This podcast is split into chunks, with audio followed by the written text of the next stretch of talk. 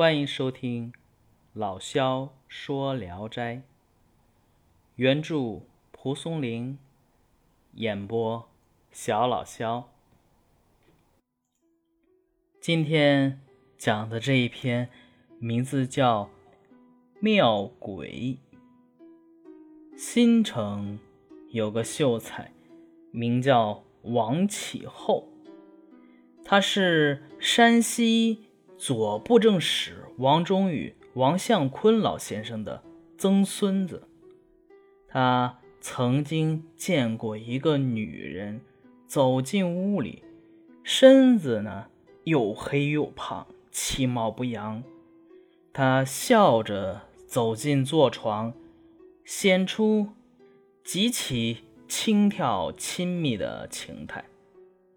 王启后拒绝他，他。还是不离开。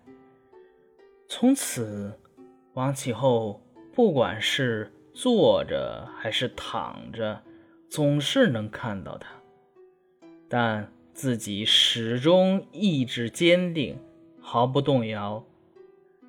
这个女人大怒，用手打他嘴巴子，击打有声，却不怎么疼痛。女人又把袋子挂在梁上，揪着王启后的头发要一起上吊。王启后不知不觉跑到房梁下面，伸着脖子做出上吊的样子。人们只见他脚不挨地，在空中挺着身子悬立着，却也死不了。从此以后，王启后便得了疯癫病。有一天，他忽然说：“他要和我一起跳河了。”说着，便向着河的方向狂奔。人们把他拽住了。类似的行为花样啊，很多。一天里啊，经常要闹上几回。巫术与药物的治疗都没有见效。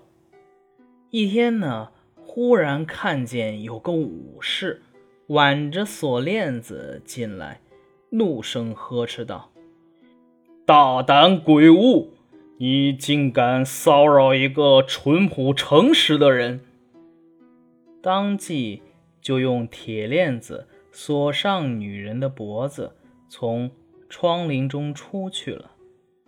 刚到窗外，女人就不再是个人形，她目如闪电，张着血盆大口。王启后想起城隍庙里有四个泥塑的小鬼儿，他非常像其中一个。从此，王启后的病症就消失了。好。这一篇啊就讲完了啊，咱们来走进科学。